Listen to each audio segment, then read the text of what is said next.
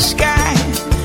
Lasers in our living rooms. Get a friend, get informed, and get involved. It's We're Not Cattle Radio. It's enough to make you go crazy. Oh, it's enough to make you mad. Good morning and welcome to We Are Not Cattle Radio. I am your host, Jake Counts, coming to you live as I do, and I say live because I just stream my consciousness for one hour, and then we will uh, upload it at some point today, probably around the six o'clock uh, hour on Eastern Standard Time. So, thank you so much for tuning into the show. Once again, thank you for sharing the show. You guys have been doing a really great job, and I do appreciate it. Because what I try to do here is, um, you know, I had ideas that I wanted to turn this show into a research show and get a little bit more in depth into the conspiratology of um, the global governance. And I guess that's the best way to put it because nobody can deny that there's global governance because the U.S. now yields itself and also sometimes takes a step back if something's going to violate UN protocols. So makes it very interesting. And, and for those of you that have done the research, they understand the significance of the United Nations, who set it up, and all that good stuff, and who donated the uh, the plot of land where it lands and all that stuff. So that's a topic for another time. What I do want to, ch- I guess, discuss is um, the idea of moving back to social commentary because um, I've just found it more successful. I meet, reach more people, and I think that the idea of social commentary, uh, especially from a libertarian perspective and a, and a true libertarian perspective, not a fake libertarian perspective. Yes, I'm talking about you, Alex Jones. You cannot be a libertarian that um, that touts half the ideas that you do. So you're you're a I guess nouveau libertarian if we're going to be throwing terms around because we say neoconservative and and neoliberal, so we might as well call them neo libertarians, which you're you're really nothing but conservatives, but you know with the front of libertarianism and uh, the big L libertarian. So there you go. Well, by the way, I'm I'm going to repost. Uh, I actually posted it on Facebook, but I'm going to repost it on the website. There's a video of Dr. Ron Paul back about 20 years ago on one of these um, these uh, talk shows in the uh, in the 80s, and I thought it was uh, absolutely fantastic because uh, he basically debunks the entire drug war and the and the drug culture in, in about 15 minutes. But just seeing the vitriol and and how people, and this is actually a quote from the from the video you know what? You can talk about freedom all you want, but if you legalize drugs, that's not freedom. That's um, I can't remember what the the catch was. That's uh, enabling people to do whatever they want, and I kind of had to sit there and laugh for a second because isn't isn't that what freedom is? Remember, we talk about this a lot on the show, but I think that the the adage needs to be hammered home, and, and the fact that if you look at the history of this country, yes, you know, there is some nefarious, somewhat quasi interesting information about the, the founding fathers. You know, they are put up on this pedestal by the constitutionalists and and uh, amongst others, you know, talking about how oh they wanted equality. Yes, some of them did, and then some of them were actually shunned, and we never get told about the anti-federalists. We never get told about those guys. It's just the the Federalist Papers and and the Constitution and the Bill of Rights, and oh, the Bill of Rights actually didn't come from those people that you're talking about. It came from the anti-federalists as a um, basically a uh, uh, a caveat for the Declaration of Independence. I mean, it had to be. You had to have that in the in the Constitution because most of those people understood what the Constitution was. It was um, moving us back from total freedom to yeah, we'll give you a little bit, and we're going to have to make some compromises. It's the same argument that goes on year and year and year and year and year and year. You know, can we have total freedom, or can we? Um, do we have to take? Uh, do we have to take liberties in order to provide security and a standing army and all those different things? So. Oh, yes, and to all you constitutionalists out there, oh, I'm a rabid constitutionalist. Great. When are we abolishing the army? Whoops, forgot about that one, didn't you? Forgot about having a standing army. Oh, see, that's okay now because there's modern times. So we always make these exceptions when we play these word games with ourselves in order to, I guess, evolve. And that's what we need to do. We do need to evolve because what we're doing now is obviously not working. Letting a bunch of kleptocratic um, psychopaths run society is very, very dangerous. And just because they own all the media outlets with lots of glitz and glamour, and just because they can spin sell, and just because they can play word games, doesn't mean that we can't figure it out. I figured it out. And it just takes time and dedication and, and thought and self evaluation. So that's what we're all about here. And that's why I guess social commentary, from my perspective, will probably do the show a lot better and reach more people and maybe get them thinking on a different path. You don't have to agree with my path, just question yours.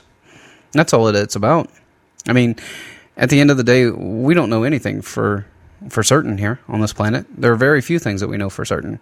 It's kind of like what John Taylor Gatto said. The way that I um, I find knowledge is that uh, I take something that I know is false or fact and and I question it, and I rip apart my ideology day after day after day. And that's what happens to me. And that's why my show went from a constitutional libertarian perspective, you know, somebody that wanted minimal slavery to a full anarchic uh, society, which is obviously the goal from my perspective. But uh, understanding where we are and what we can do, it um, it puts a real pragmatic approach, especially after you've have a child, on um, on how you need to approach life. And from my perspective, approaching life in the fact that anything that I can do to buck the system, anything that I can do to change the status quo or get people aware of the status quo and get people to actually realize that there's a lot of things going on behind the scenes that you don't really know about. Like the idea of a black budget to me and, the American people not being upset about it is absolutely astonishing. That is, I, I don't, I don't get that. I don't get how your government can take money from you uh, via taxation, you know, with the threat of violence on the back end, and go off and put it into a coffer and run secret tests and not tell you about it. And then you can make excuses for it, you know, logical excuses. Well, you know, it's government and they need to do research and we probably shouldn't have too much oversight of. No, no, no, no. I think I think that those times are about to be done. I think this idea and this um, this belief in the in the magic that is whether it's religion or uh, government this idea that uh, humans creating these ideas and propagating them through the society and then reinforcing them through propaganda doesn't make it correct. And I think that we really do need to question. And it's starting to come out in the scientific community where they're starting to question a lot of things, whether they're questioning climate change, whether they're questioning the actual existence of our reality frame that we live in. I need to get Tom Campbell back on. I actually need to talk to him a little bit more because what I've experienced in my life over the past, I guess, six to eight months has uh, has been a radical transformation for me, both uh, psychologically and um, and spiritually, I guess. So if we do live in in a simulation, which most physicists would say that you do. So I'm sorry for all of you people out there that, that believe that this fleshy body that you're in is totally real and this is reality. Well, I'm so sorry there is an alternative theory to your theory that maybe, just maybe, that your consciousness is in a simulation in order to do something else. What are we here for? I don't know. Nobody knows that. Great philosophers have asked that for hundreds of years, thousands of years, to try to figure out why are we here? The overarching question. Why are we here? Who created us? What is consciousness? It's all very, very fascinating. So anyway, back to the idea of the show. So I wanted to cover a couple of things from a, a sociological standpoint. I wanted to cover Ferguson. Uh, I wanted to cover the idea of uh, immigration. Yes, um, conservatives, you can you can all get a little bit upset, but then again, you also have to check yourself. So, and then um, liberals, you also have to once again get a little excited, but get a little bit upset because what we're doing is uh, counterproductive on both ends. So whether you believe in the in the idea of uh, imaginary lines drawn by politicians uh, creates a society, or believe, you believe that a sociological or a social function or a group creates a society, those are two different things, and they cannot mutually coexist because those are counter. Um, they are mutually, I guess, mutually exclusive ideas. So they both can't exist at the same time. So if you have this idea that uh, open borders, that the world, um, that the Earth should be our planet, and the Earth should be um, free travel, then you can't subscribe to the idea of imaginary lines and taxation uh, sponsored by politicians. That's just my opinion, actually. Once again, you can't really hold those two together because that becomes doublethink, which I'm almost done with that book, and that's fascinating as well. I have read it a long time ago, but I'm rereading it now with all my expanded knowledge of uh, society and social norms and uh, social engineering, and really becoming to understand how all this stuff works to an extent. You know, I, I used to think that I understood how the world works, and now the the the more knowledge I gain, the more that I realize that um, my idea and my my I guess understanding of reality has shifted. So the more you learn, the more you realize you don't know. So that's I guess the end of what I was trying to say. So let's shift into this idea of Ferguson. Now, before we get into Ferguson, we have to cover the big R word. We have to cover racism. So does racism exist, Jake? Absolutely racism exists. Does it exist with a higher class of thinking? Absolutely, it exists in a very, very elite class. Because they've written books about how they believe that the black man is a. Um, well, Margaret Sanger talks about him being weeds, and I don't think that that's a really great term for him. Um, if you're a eugenicist, um, Anglo American establishment, um, I guess, frontman, then you will use social engineering in order to dumb down the lower excrements of society, or what you think are the lower excrements of society. And by utilizing a self fulfilling prophecy of, well, these people are dumb, they're inhumane, they're not even human, they don't have um, intellects, and they don't have uh, ideas, and they don't have consciousness, then we can actually assimilate them, enslave them, or destroy them. So it's very very similar to an idea of an extreme Muslim where you know it's conversion, um, death, or enslavement. So it's the same kind of social construct. So these people are very very psychopathic, and when they talk about the difference between the the Anglo male or the well, we can even go down this road, the Aryan, so to speak, the fourth or the fifth cycle of humanity, then oh, it's it's completely fine. So, does racism exist in a roundabout way? Yes, it does exist. It exists at all levels. Uh, class systems still exist, whether it's a social class or a um, just an individual class uh, regarding um, society from a high school perspective. Classes still exist. So, what do we do, and how do we get around this? Well, I am going to venture a guess that um, the majority of my listeners are probably not racist. And I would say that the majority of people on the planet are not racist. So what happens? Well, the people that are, it's kind of um, I would I would draw a parallel to something like a tornado hitting um, Georgia, rural Georgia. They're not going to go and interview the college professor that teaches at the um, the local college to talk about his uh, description of the tornado coming through and destroying the um, the destroying the town. They are going to find the dumbest person that they can ever find, and they're going to interview them. Why? Because it's entertainment. So now we have reached this idea in in social media and in modern uh, society that everything has to be entertainment. Everything has to be over the top. And so that's what we're getting now from racism and from uh, the feminists and sexism and, and, and feminists, you, uh, the neo feminists. Man, I'm sorry. You guys are, you guys are on a different planet and and you know I understand and respect the idea of women's rights. I think it's I think it's well warranted. Yes, you guys deserve a lot more, but if you look at how far you've come, you've come a long, long way. And if you look at the idea of us as middle and lower class against the super elite, we have come nowhere.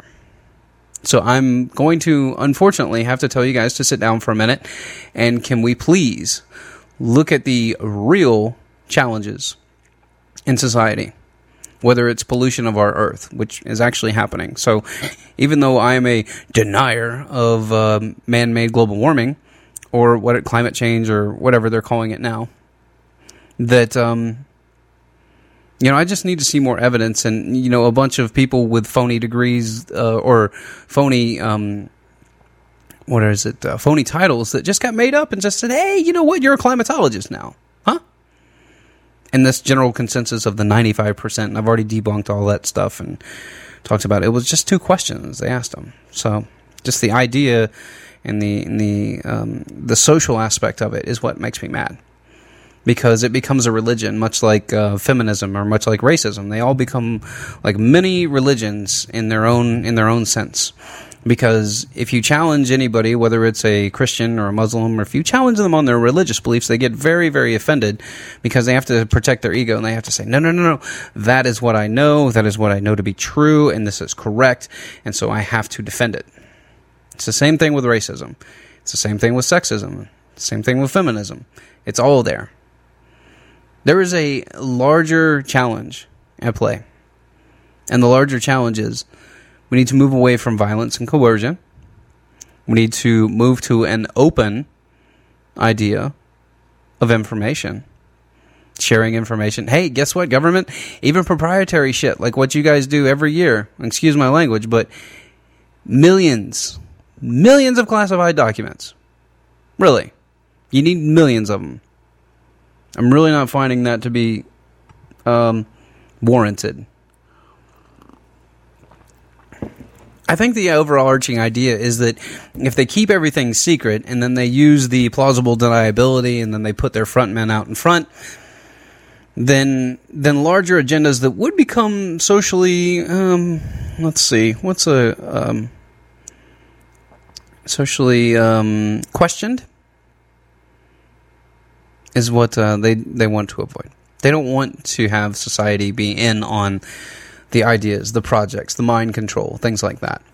And yeah, you know what? Shame on you, Juice Media, for you know even though I don't and I bash them on my show a little bit, or just kind of point out ideas to real libertarians if you guys do tune into the show and, and you're still trapped in the the Alex Jones uh, fanfare. That's entertainment as well. Now, granted, there's a lot of there's a lot of fact in his entertainment, but he's an entertainer as well. He's there to sell a product. He's there to you know kind of quote unquote get the word out, wake people up. But once you get woken up, don't sit there in in dream state, because that's what Alex Jones is. And I hate to say this to you guys, Alex Jones is the five minutes after you wake up. You know how every morning after you wake up, that five minutes where you're just kind of really unclear about. I mean, you're, you're kind of in a dream, and you're out of a dream, and you're just mm, kind of groggy. That's Alex Jones. Please don't sit there. Please read the books. Please read stuff.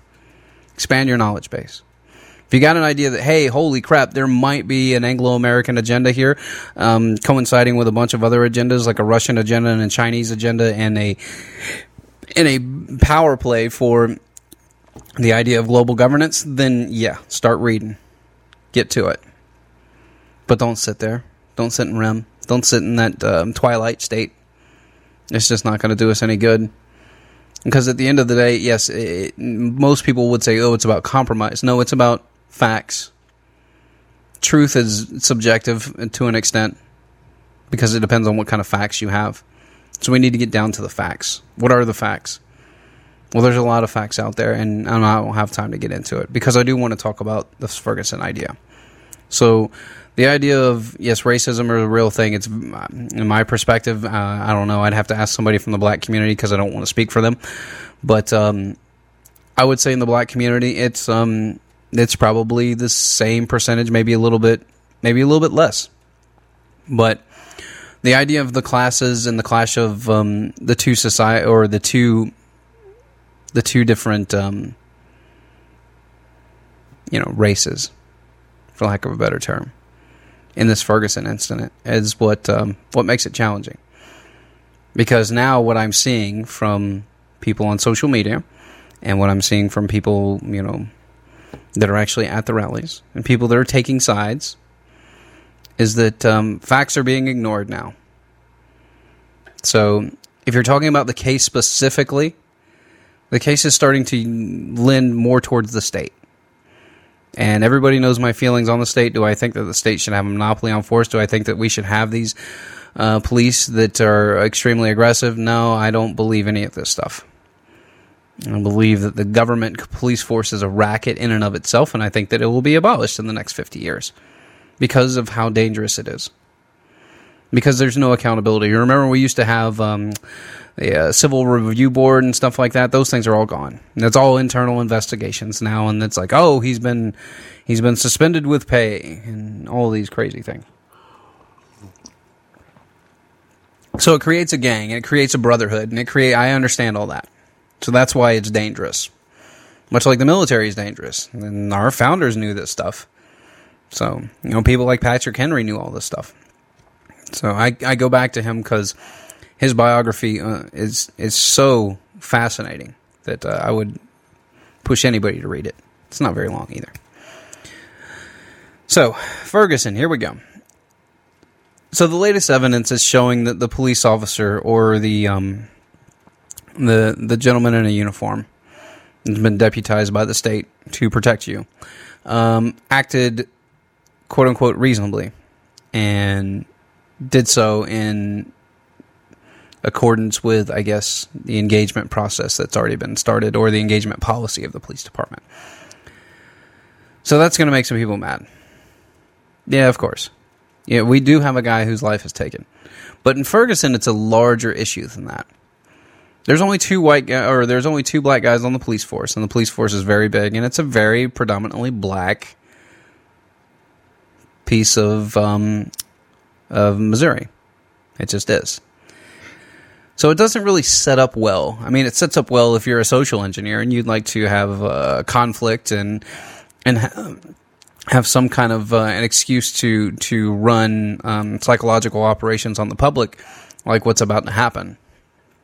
So that that for them is a big win, and you know, and I think that we all need to kind of put our big boy pants on and our big girl pants and realize that there are social engineers out there that are utilizing um, mass media and propaganda in order to get you to think a certain way and also to get you to um, incite violence. Because if you incite violence, then the state gets to come in and be the referee and, and grab more power and control, and that's typically what uh, authoritarians want. And most people that are in our society now are uh, closet authoritarians, and I hate to say that, guys, because the idea that that freedom would provoke something like this is a possibility. But then again, conflict resolution without um, without having the state as a referee would be would be significantly different. So the verdict is supposed to come out on Monday. Switching back to Ferguson, sorry I keep going on tangents, but um, I hope you guys can follow. Switching back to Ferguson, we're looking at this idea that now people are going to riot either way, pretty much. So, what are we going to do? Well, I know what the government's going to do. Hey, we're going to send in provocateurs and we're going to send agents in and we're going to really try to stir this thing up. So, if anybody that lives in Ferguson or near Ferguson that happens to listen to the show, and I hope that there's some libertarians out there, some little L libertarians, not the big L ones, that want to go out and vote and, and vote for being enslaved and all this stuff and try to change the system through politics. I think it's a moot point at this point. It's just so far uh, past freedom that we um, we're gonna have to do something different. And not talking about violence feds we're not talking about violence.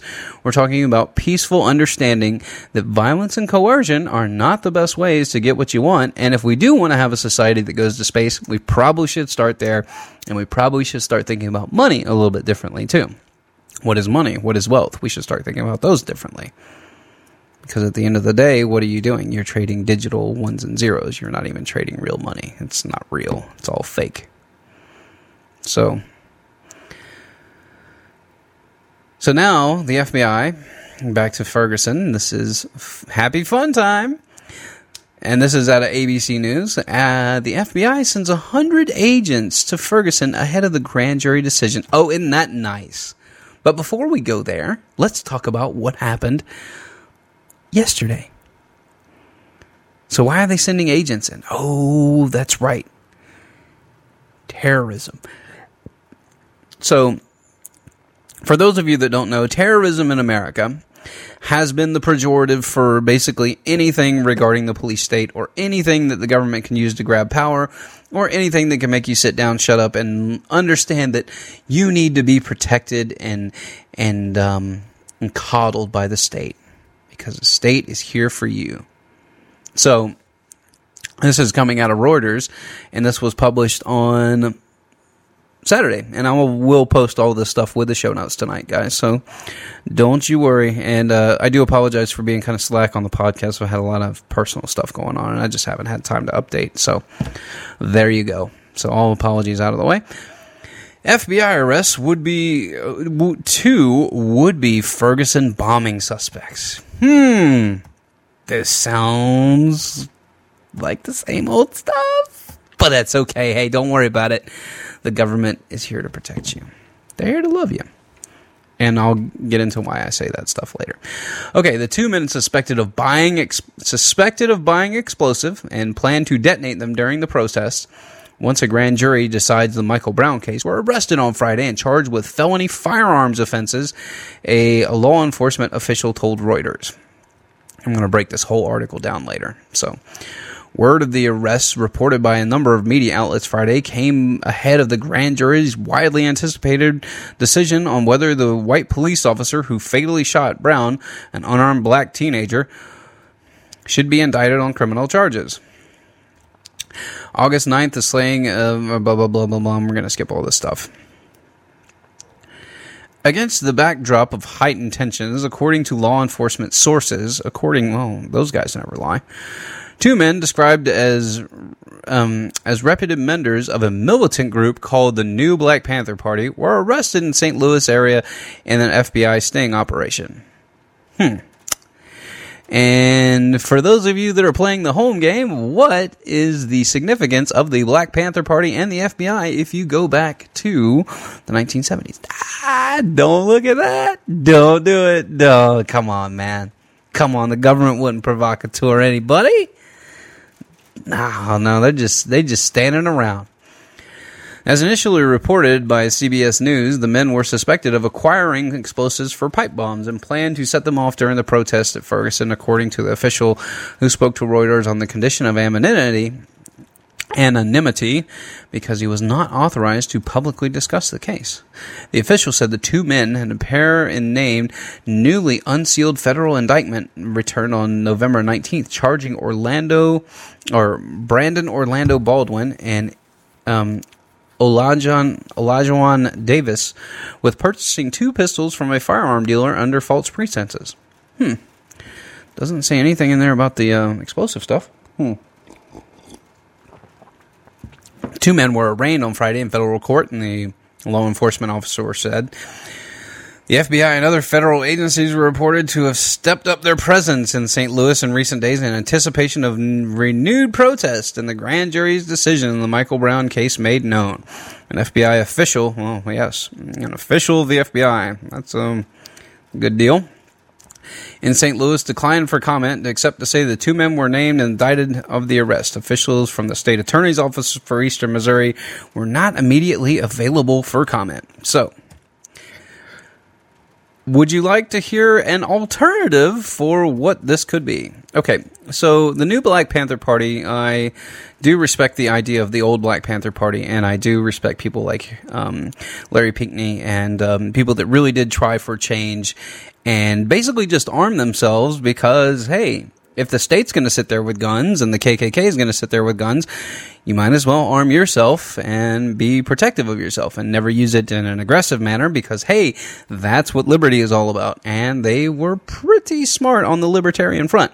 Now, what happened later on in the Black Panther Party was the FBI started to inject their operatives in there, and I think that Larry Pinkney's idea was, or his um, his number at the end of his, um, I guess his uh, stint with the Black Panther Party said that there was about an eighty to eighty five percent of the people that were involved in the party were feds. So you have to get over this idea that the FBI sits back and does things. You have to get over this idea that the CIA sits back and does things. They just sit back and wait for things to happen. It's not really how it happens. If you read um, Aaronson's book, um, The Manufactured War on Terror, goes over that 95% of all of the different terror attacks. This is why I always question when the FBI comes out and says they busted someone. And I'll also link to the uh, the New York Times article that says like the same the same kind of numbers that 80% of the terrorists that that we ever catch are basically government uh, provocateurs.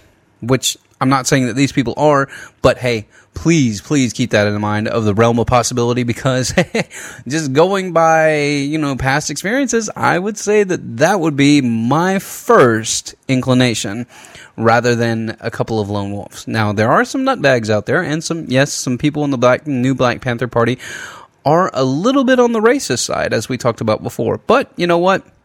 I can understand your perspective if you have uh, spent an entire life getting your uh, ass kicked by the cops and being socially repressed and being just um, you know pulled over while driving by a black. I can totally understand your perspective, but then again, we have to overcome this idea that uh, singing to the lowest common denominator of the state is going to change anything. It will not change anything. All it will do is give us more state, more control, and more social engineering, which all we have to do is break with and say that we don't need this stuff anymore and just kind of be done with it. But it's too much fun, like a Jerry Springer talk show, it is too much fun to get wrapped up in the idea of racism and all these other little cliques that they like to play us off against each other. And once you have um, gotten past all that stuff, then hey, then we move forward as a society, as humanity. Woohoo! Team humanity! Okay. So now back to the FBI. Oh, um, so at the end of the day, do we know if these guys are provocateurs or real? We don't know. But I would say that um, keep it in the back of your mind because if you look at what's happening next, uh, in the article it says that uh, the grand jury or FBI sends 100 agents to Ferguson, and this was um, uh, on Friday. 100 agents to Ferguson ahead of the grand jury decision. Oh, goody. So, excuse me. The FBI has sent 100 agents to St. Louis to help deal with the problems that could arise from the grand jury decisions of the public or police shooting in Ferguson of Michael Brown. Um, yes. So if there's 100 agents in there, you best believe that there's going to be um, some kind of funny business going on. So this is why Ferguson scares me, and the people uh, that listen to my show. If you if you know people that are in Ferguson, um, get this info out to them. Come on, man. Watch out for the agent provocateurs. If you see somebody that you don't know and they're talking about doing violent stuff and you guys don't want violence, say, hey, you must be a Fed. You know, turn it on them. Now, I told you guys I've run into Feds before at the uh, in the Fed rally and stuff like that, and um, they're pretty easy to spot. They're just going to be extremely aggressive with you about talking about um, being uh, being violent or all the laws that they've broken you know, un, unprovoked, they just start talking about laws that they've broken and how they're, you know, out to get the state and all this other, kind of crap. So anybody that tells you they're out to get the state in not a peaceful manner and they don't want peaceful resolution, and then you're probably looking at a Fed, or at least just distance yourself from them. It's not going to do you any good. Nothing. That's that's nothing worth uh, spending your time on. So, continuing, in addition to the FBI, the federal agency has also mobilized staffers in St. Louis today, sources tell ABC News. The decision of the grand jury is expected soon, and the St. Louis authorities said today that the grand jury will still be meeting. The panel will decide whether or not to indict Ferguson police officer, blah, blah, blah, blah, blah. We already know all that stuff. Okay. The FBI has ordered Ferguson, excuse me, consignment to mobilize and arrive in St. Louis area today. In addition, to the FBI personnel already in the St. Louis area. Oh, goody. They've already got agents there. How nice. About 100 more are being dispatched. Well, see, this is a, a ridiculous buildup for something that, I mean, if they do incite violence, then shame on you, protesters, because I understand the police state, but if you do want to make this about the militarization of police and everything, you got to have a better tactic than what than violence. Violence is not a tactic; that's a cop out addition to the FBI person, I mean, just look at Occupy. Occupy was a tactic, and I mean, it got a lot of attention. Granted, I don't agree with a lot of the things that they were protesting, and I don't agree with the people that funded it and started it, but the passion was right and the idea was correct. So, not going to fault you for that. The idea was good, just um, directed a little bit higher, guys, not just the banks, a little bit higher. Aim your, aim your, um, aim your sights a little bit higher, and then we'll figure it out. Additionally, the FBI personnel have been put on alert so that they could be called in as part of a secondary emergency wave if necessary. What do they think is going to happen here? This is odd. Now, of course, this does come on the back of this uh, guy in Ferguson saying that if you don't have a gun, you better go get one now because uh, stuff's getting really, really, really out of control. or people are buying guns. So, oh, and the FBI declined to comment. That's the next thing. So, yeah, and they've declared a state of emergency and all that stuff. So, anyway, so what's going to happen with this? Gosh, I hope that um, I hope that we could really get to a point where socially we can incite change without the the threat of violence. But you're always going to have the repressed masses or the quote unquote unwashed masses, as the elite like to call them, um, getting riled up and not being able to control themselves. Uh, because, yeah, we are in a um, quasi depression. So I understand times are getting tough, but um, this is where we have to evolve, not devolve. So if we can share that message with the people in Ferguson, please do because this is not the time to incite violence and to give the state the idea to roll out those sound cannons and all kinds of other high tech, um, whatever, anti protest. They always call it like, like protesting's bad. It's so ridiculous. Anyway. So now moving on, uh, shifting away from Ferguson. Um, please be careful out there, everybody. If you are there, um, pray for peace out there and if you see a provocateur, call them out like they did at the G20 in Seattle. And uh, I'll link to that video as well. So I'm going to take a note to write that in there. Yeah, so they caught the provocateurs and basically shunned them. So that's what you do. You you catch the provocateurs, you call them out, you shun them, you put them on camera. Mainstream media is not going to cover it, but mainstream media is not even really there anymore. So who cares? You know, CNN's not really there anymore. They're getting dropped by Dish Network you know, Fox News is kind of still out there spatting um, conservative, um, faux libertarian rhetoric. So there you go. There's nothing really there anymore, everybody. We're going to get to a point where um, the idea of the collective consciousness is going to surpass all those goobers. So not really, not really worried about it. So the next one comes from the Wall Street Journal, and this is the um, shocker of the week. Automation makes us dumb. Human intelligence is withering as computers do more, but there is a solution. So let's read this article by Nicholas Carr together. Actually, it is um, a little bit lengthy, so I'm just going to read uh, bits and pieces of it because the idea is um, the idea is pretty good. So we're going to skip artificial intelligence and all that stuff. Okay, so it has been a slow process. The first wave of automation has rolled through the U.S. industry after World War II, when manufacturers began installing uh, controlled equipment in their plants. The new machines and manufacturers made it blah blah blah blah blah. And then in the 1950s, Harvard Business School, um, James Bright went into the field of study of automation and various industries, manufacturing, such as factory conditions. He decided that things were um, things were anything but uplifting. More often than not, the new machines were leaving the workers with drammer less demanding jobs. The automation of um, machine milling, for example, didn't transfer to the metal worker into a more creative artisan until it was until it in turn pushed him into um, basically a button pusher. Bright then concluded that uh, an overriding effect of automation, in the jargon of lame economists, the de-skilled worker rather than the upskill them. A lesson should be increasingly clear. He wrote back in wrote back in 1966.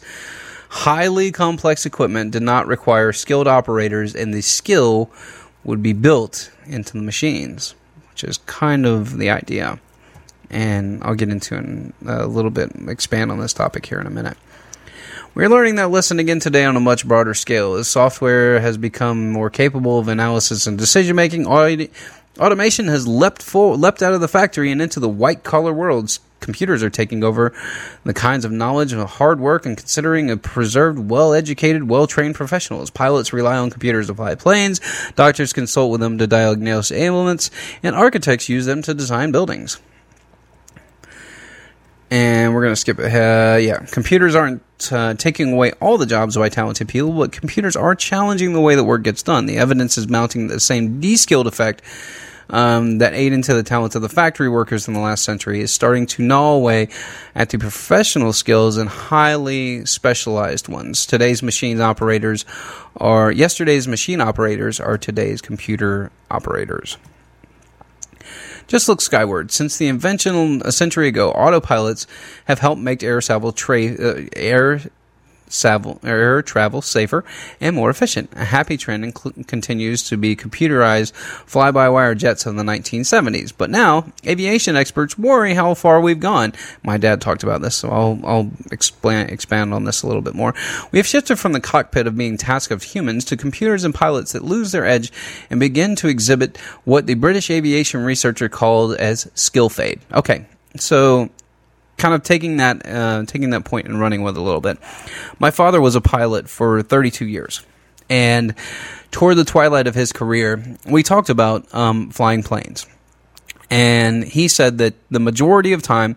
Um, takeoff is usually done by the human, uh, landing is usually done by the computer, and everything in between from 10 minutes after takeoff is usually done by the computer. Sometimes it's all computerized, and you're just sitting there watching uh, and, and basically checking to see if anything happens. But the thing that he talked about was if you run into rough weather or something like that, then the human idea of correction is probably a little bit better than the automated idea of correction. So uh, the human being will actually have to take control in rough weather or control in uh, higher turbulence. So the idea of skill fade in a plane is very, very scary because the majority of the time these people don't even land the planes themselves. So they're getting all these flying hours. Oh, I've got so many flying hours. But they haven't even really done any real flying, and so that's why they typically will go and when um, when pilots retire or uh, on the weekends when they're not um, flying a commercial jet or when they have some time off, will go and fly uh, prop planes or just um, little um, puddle hoppers in order to to get their skills back. So it's a it's a trend in the industry, and it's very interesting to see the Forbes article bringing or the Wall Street Journal bringing this kind of up, and it uh, goes on to talk about planes more and more and more here. Um, so let's skip ahead. Uh, Ten years ago, informational scientists at Utrecht University in the Netherlands had a group of people carry out a complicated analysis and planning their task in each rudimentary software that provided no assistance or sophisticated software that offered a great deal of aid. The researchers found that the people using a simple software developed better strategies, made fewer mistakes, and developed a deeper aptitude for the work. The people using the more advanced software, meanwhile, would aimlessly click around and confronted with a tricky problem, and the supposedly helpful software actually short circuited their thinking and learning. So, yeah, and I'll post this article. You guys can read the rest of it. It's very fascinating. So, what does this all mean? Well, with the invention of the internet, um, we have the double edged sword as per usual, as I like to say, as per usual in the universe. So there is always some good with some bad. So we have the double edged sword of the internet. You can find uh, a vast quantum of information out there that will be able to provide anything from uh, cooking recipes to uh, conspiracies of aliens in deep holes that are going to come out in 25 days to destroy the Earth. Now, which one of those is factual? That's uh, another thing. So we have all of this information at our fingertips, literally at our fingertips, and now we have to figure out where is the line. What is the line? So it's the singularity argument. Do we com- continue to automate um, these robots or these computers in order to make our lives easier? Well, that runs into another challenge. Say that we do do that and we have all of these robots that are doing all of our skills, and we turn into like a WALL-E society. What do we do with 7 billion people that have no work to really do? It's a very interesting question. So, what do we do? Well, if you judge by the trends of the American public, you will do basically what most lazy people do and sit around, uh, eat crappy food, and do nothing but entertain yourself. So that's a question. Now, Bill Joy wrote about this back in the 1990s, and I'll repost that as well. Because futurists, transhumanists, whatever you want to call them, see the singularity coming. So the exponential curve of technology is coming. And what I mean by that is if you look at the way that um, technology changes, it is not linear, it's on an exponential function. So as we progress in this society with uh, computers, automation, um, microchips, uh, uh, con- conductors, all of these, these great things, you're going to have um, an extreme increase, and it's going to increase very rapidly. So the idea that we need to keep our humanity is what this article is basically saying. The idea that we need to keep our humanity intact should be a large variable in that equation. But what's happening is that you have people like Ray Kurzweil and people that are um, at the at the top ranks of Google and other firms that are really pushing for the transhumanism agenda of that um, we can use all these things for the betterment of humanity. And we typically know how that works out when um, we have something like the idea of um, nuclear fusion. Now that's great. Oh wow, we can blow people up with it too. That's awesome. So it's the it's the double edged sword of the universe. We have to put ourselves into a position to understand that if you decide that you want to create a, a new sentient being and call them a robot or a um, android or cyborg or whatever you want to call it, understand that that is a path that we can go down. Is it the path that we would prefer? We have to have that debate. But it seems like the debate is already being had because the com- because the public is typically unplugged from all of these debates, the scientific white papers and things of that nature. They don't really care. They just say, "Ooh, wow, look, a new shiny object, new shiny toy," and unfortunately, that is what you've been conditioned since you were um, indoctrinated into state-run education. It is not about critical thinking anymore. It is about answering the question. It is about creating a workforce full of slaves, mind slaves, to be precise, that will not think on their own, that will not be adventurous, that will not go out and do what they're mm, uh, explore or go out and try to trailblaze. They won't do that because it's not comfortable. Because everything was so boxed up from the time that you were a little kid to the time you get out of college. That's why you see these kids when they get out of college. Does the college find me a job? Where do I do? How do I do all this stuff? You haven't been taught critical thinking and you haven't been taught real life skills. So unfortunately, you're stuck. And yes, I hate to say this and call me a tinfoil hat conspiracy theorist because I actually read documents that really, really smart social engineers wrote long, long, long, long time ago. Not too long, less than 100 years ago. That talked about doing this to you. And they talked about this being the way that humanity would progress. For them, not for you. Understand? It is a progression of the elitist class. It's the progression of the Superman or the the um, the Aryan, so to speak. So whether you believe in the um, the idea of uh, Helena Petrovna Blavatsky's Superman, you know, a, a sentient being that is uh, to take the next step in human evolution, whether you believe that, or you believe the Ray Kurzweils of the world that want to fill us with nanotech and say, hey, we can uh, we can solve all the illnesses of the world and cure all this stuff and yeah don't worry about the side effects. Don't worry about what we're doing to the universe. Don't worry about is this the path of humanity? And i hate to say this but i think that those people that want that are going to try it anyway so whether it happens out in the public or whether it happens behind the scenes under some black budget you know um, secret um, DARPA program we won't know but you do have to be ready and psychologically prepared to have the debate. Because it is. It's the death of humanity. So what do we do? Make super machines that are extremely, extremely um, intelligent? And we get dumb? Or what do we do? What, once again, circling back to the question I posed at the beginning of the show. What's our purpose for being here? Why are we here? What do we do? Is our purpose here to build the robots so that they can colonize space and report back to us? Is our purpose to merge with the robots to create a a um an a never dying consciousness or a interactive um uh let's see. That's a good word. An interactive time capsule for the human experience.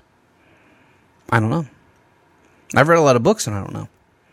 Not saying that that's going to tell me everything, but whether it's philosophy, religion, psychopaths writing about social engineering, whatever. I still don't know. So, the last article I wanted to touch on today is kind of a, a piggybacking on what we just discussed. This comes out of CBS New York, and this was published on the 21st. And once again, I'll republish all these things for you guys because I think it's important to document what I'm talking about. And um, keep in mind that every time you read something, there is a slant to it, and watch the word games. So use your grammar, logic, and rhetoric as you read through these things, and maybe we can um, start to change the way that um, we perceive information and change the way others receive information too, and have a real debate, not the uh, phony emotional debate that you're conditioned to have through um, um, through your public schooling, because that's what it is. It conditions you to be an emotional creature rather than a um, thought provoking sentient being. So. Can't have a bunch of those running around because then they would actually figure out what's going on. All right, so here we go. Dr. Max Gomez. Smartphones, tablets, and laptops could cause digital vision syndrome. Interesting. So we're going to breeze through this article, and it's pretty short, and then we're going to wrap the show for today. And of course, as I go to read the article, my screen refreshes. So be sure to tune in next week, guys. I will have another blog post or whatever you want to call it. Has posted next week as well, and I'm going to be doing some recording uh, later on this evening or this afternoon with uh, our good friend Rick Stragenborg. As you guys well know, Rick has been on the show before. Uh, we've actually done a couple of videos uh, on the side. We're going to do a couple more today uh, liberalism versus conservatism. I'm sure we'll get into a lot of different aspects there. And um, so look for those to be posted on the We Are Not Cattle YouTube channel here sometime soon. And uh, yeah, I will be producing more and more content because uh, things have started to, um, I guess, get a little bit more stabilized for me uh, with everything going on in my world. So here is the article. Did your mom ever tell you that sitting too close to the TV would ruin your eyes? Well, today more kids are more kids than ever are nearsighted. In a CBS 2's Max Gomez explains, it's called computer vision syndrome, or more accurately, digital digitally digital vision syndrome, because it isn't just computers. It isn't. It's caused by smartphones, tablets, laptops, and hours upon hours of screen time that kids are putting in. Kids sometimes complain of double vision, headaches, eye strain, and using their eyes too much up close. There's a lot of strain in the visual system, says uh, Dr. Erica Schulman of uh, SUNY College of Optometry. And, excuse me, I had a pop up. And Brianna Hernandez is one of those kids. Like the youngsters, she does everything on her phone. Usually, when I'm on my phone, I put up my put my phone close and right up to my eyesight, and it gets, or it would be blurry. Said at all, and um, it's all the time. And if I let it, and if I let her, it'd be all through the night. Said her mom. It's partly in print and graphics are so small to require close up vision, but studies are showing that all of us, kids, adults, don't blink completely when uh, looking into digital devices, which means the eyes dry out. Yeah, I experience that when I play Xbox, so there you go. The issues, um, the big issue is that kids don't give their eyes a break and they don't let them get up close and, f- and focus. And the experts remain unsure of how what the long term consequences will be. Ha! Huh, I will tell you what they will be, but don't worry about that. Everything's fine. We really don't know what the long term consequences are. Kids are still growing and still developing and growing, and so there's a greater risk for them, uh, said the optometrist. So um, we have something called the 20-20-20 rule. Recommended every 20 people should uh, look at something for at least 20 feet away for at least 20 seconds. That's a pretty good idea. So now, let's talk about this article really quick. And that, that was kind of small. So let's talk about it. Once again, this is the this is the shift into a different reality frame, I guess, or not even a reality frame. I guess it's a a different uh, societal norm. So you see this when you walk by people. People are always um, reading on their phone. They're always looking at their computer. They're always doing something on their phone. So what is this going to create? Well, it's going to create an issue of do we start to make screens that are a little bit better for our eyes? Do we change the way that we behave? Do we change what we do in life on our phones, in our computer screens, and what have you?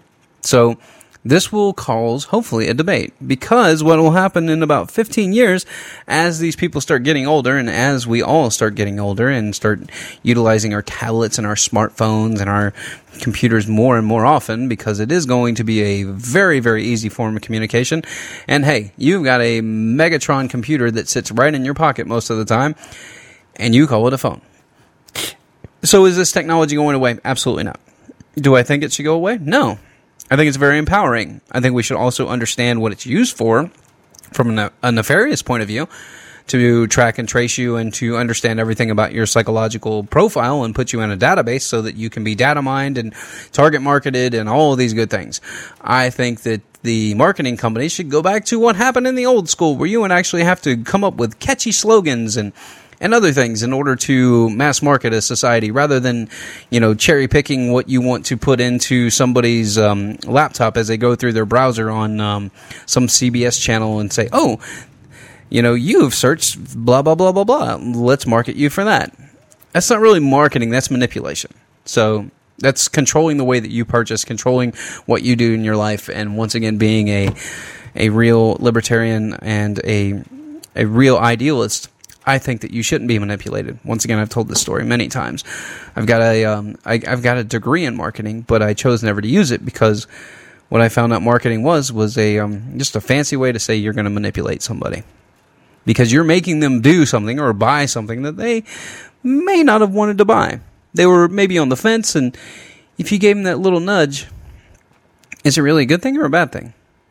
Uh, it's a moral debate, I guess. And then some people would say, well, you need to be more hip to the propaganda and you need to be able to understand well, some of the target marketing is pretty powerful, especially now in modern times. They're getting very, very sleek about what they do. And yes, um, they use uh, lots of pictures of, of pretty girls in bikinis because, you know, that's going to get 80% of men's attention. So there you go. So, what do we do with this new digital age that we're going to come into to wrap up the show? The singularity is upon us and it is going to come blazing down the path. And guess what? The media is not going to tell you about it because they have to control and steer the idea of what they would like for the singularity to be. Because it's all for your protection, remember? It's all for, for you because you just can't handle it. That's why the government classifies all these documents because they think that you're so silly that you can't even handle this stuff. Because a lot of it doesn't even need to be classified. You listen to some of these people, like the um, a great example is the uh, classified pages of the 9/11 report. Anybody that's read that understands that hey, this is not a national security issue. This will just make uh, President George Bush and his whole entire staff look stupid. That's what they're saying, at least. I don't know what's in there. I I can assume that um, what's going to be in there is something regarding the um, regarding most of these supposed hijackers being Saudi Arabian, and most of them being funded by Saudi Arabia, trained at Air Force bases, so uh, in America. So yeah, it's just going to make them look bad, I guess. And for the government, that's a big no-no. As you saw with this Ebola stuff, that magically Ebola just kind of went away. Isn't that funny? Isn't that funny how Ebola just kind of goes away and we just ah, it's it's gone. It's just gone. That's what happened. You come to come to America, Ebola, and get you some America. We'll shoot you with some guns and put it on CNN and blow stuff up. So, so the singularity. What do we do? I think we should have a debate, and I think we should have a a very open source debate pushing from people from the digital corner for the open source of technology more and more. Just push everything out into open source because then if we can create a new idea and a new way to live through open source technology, through open communication with other human beings, maybe we can leave these ideas of war and famine and um, and social engineering behind. And that's why you see all the media line up for anything that's um, that's pure freedom, for anything like an open uh, open marketplace, or anything like a holy cow, a, a, transparent society. No, you can't do that because then the terrorists would find out and and they'll come and no, that's not what it is. It's the protection of their job. It's a protection of the the money changers. It's the protection of the people at the top that are going to lose their money. And guess what, guys? You're going to lose your money anyway. So eventually, this is going to happen. The question is, how do you want it to occur? Do you want to get off your high horse that you've been up there for a couple hundred years, some of you almost a thousand years, with all of your money and your handed down wealth and all this crap? Or do you want to be part of Team Humanity? Do you want to colonize space? I know what you want. You think that you're going to colonize space on your own with a little sub, a little subgroup of humanity and basically leave us all here to rot or you can reverse it and do like the Gundam style, like what Josh talks about, where you can shoot all of us up and into into space, and then you guys all live on Earth. I don't know, But at the end of the day, it needs to be a debate that we have, people. And we also need to approach it once again with the understanding that most technologies or most anything that we invent as human beings can be used as a double edged sword. So we need to weigh out both the pros and the cons of each side, make an informed decision, and then once we have the decision, we need to open up the research, the information to the public, and make sure that we do have consistent and regular evaluations of the technology, evaluations of the code, to make sure that there is nothing nefarious in there, so that we can all progress as hum- humans to colonize space, to colonize the universe, like what I believe that we were put here to do.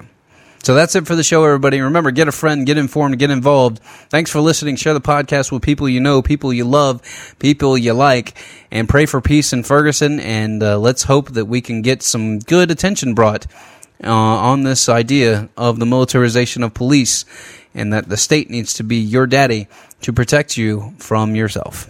Thanks for listening, everyone.